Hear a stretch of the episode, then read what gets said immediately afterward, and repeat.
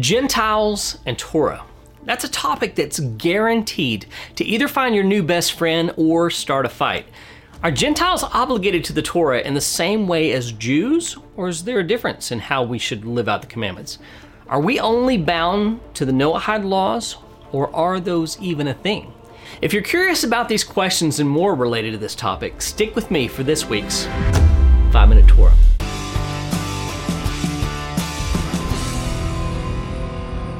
This week's Torah portion is the portion of Vayelech, Deuteronomy 31 1 through 30. And here are the three things that you need to know about it.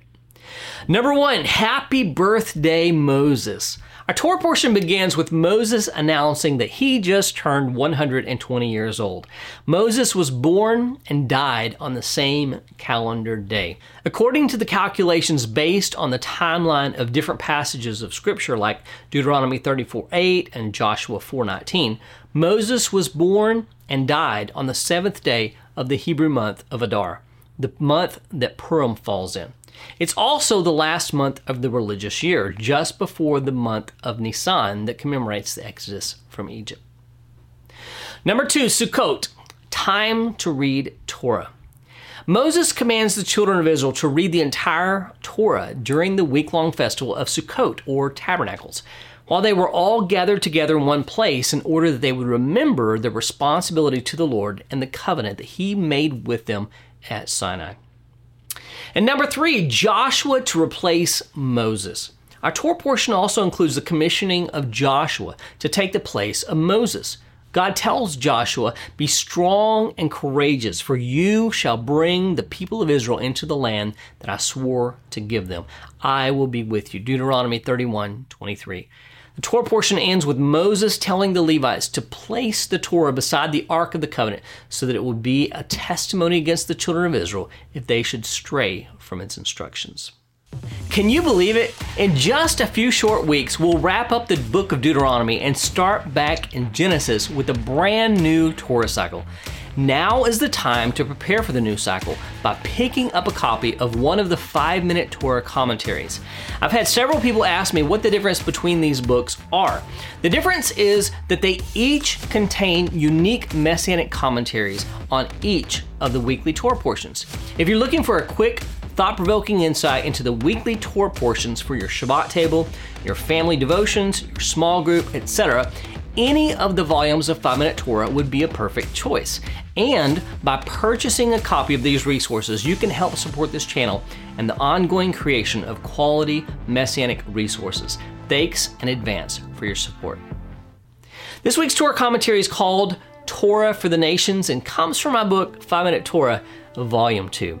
Parshat Vayelech is a single chapter, merely 30 verses in length.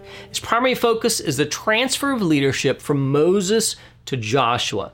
Moses commissions Joshua in the sight of the entire nation and tells him, Be strong and courageous as he leads the children of Israel into the land God has promised to them. He also hands the Torah over to the Levites and instructs them to read the Torah in the presence of all the people during the festival of Sukkot, as we mentioned earlier, at the end of the Shemitah, the seventh year of release.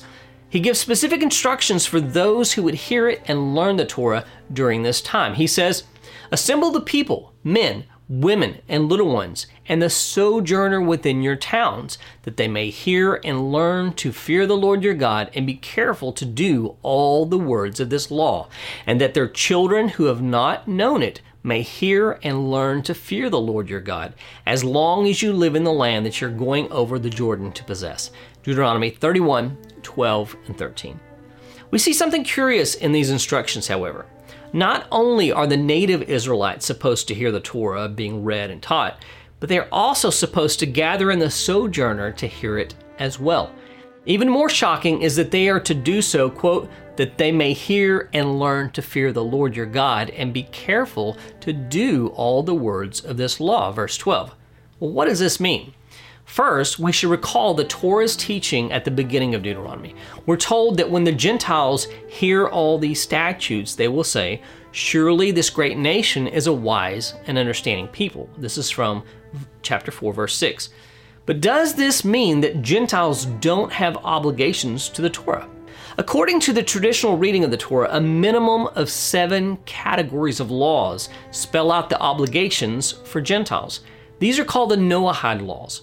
They are derived from the instructions God gave to Noah after leaving the ark.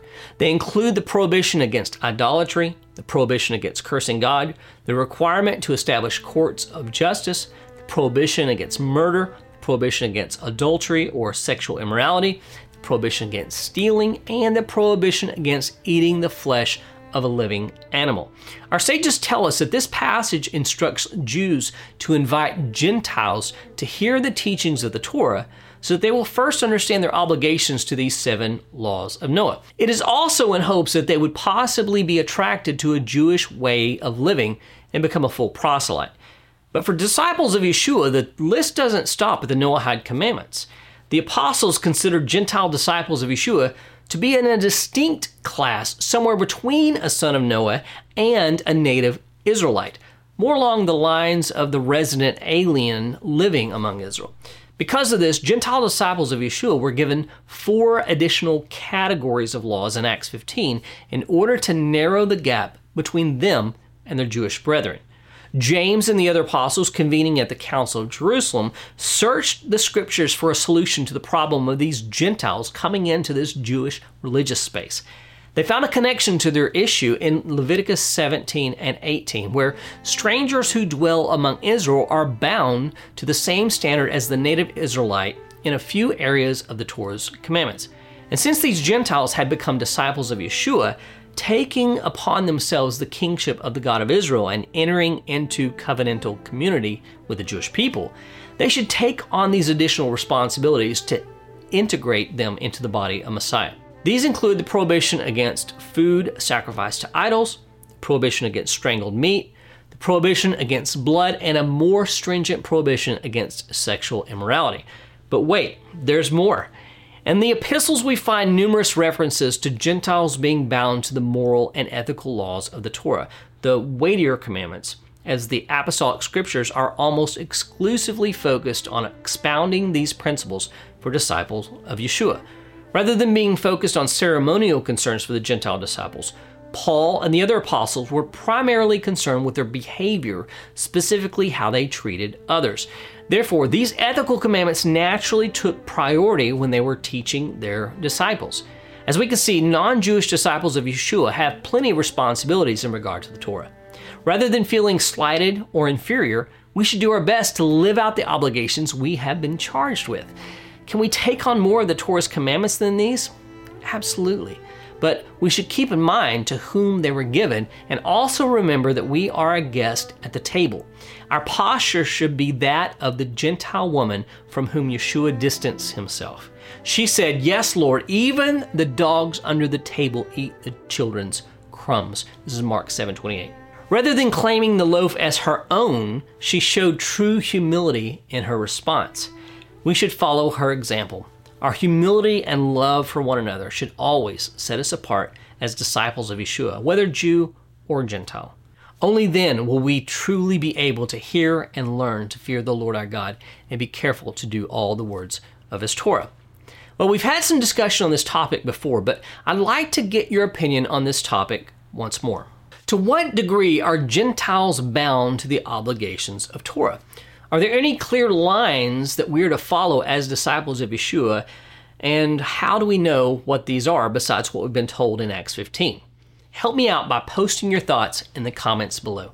I'll see you again soon with another Messianic insight into the eternal Torah of God. Blessings from Emet Torah.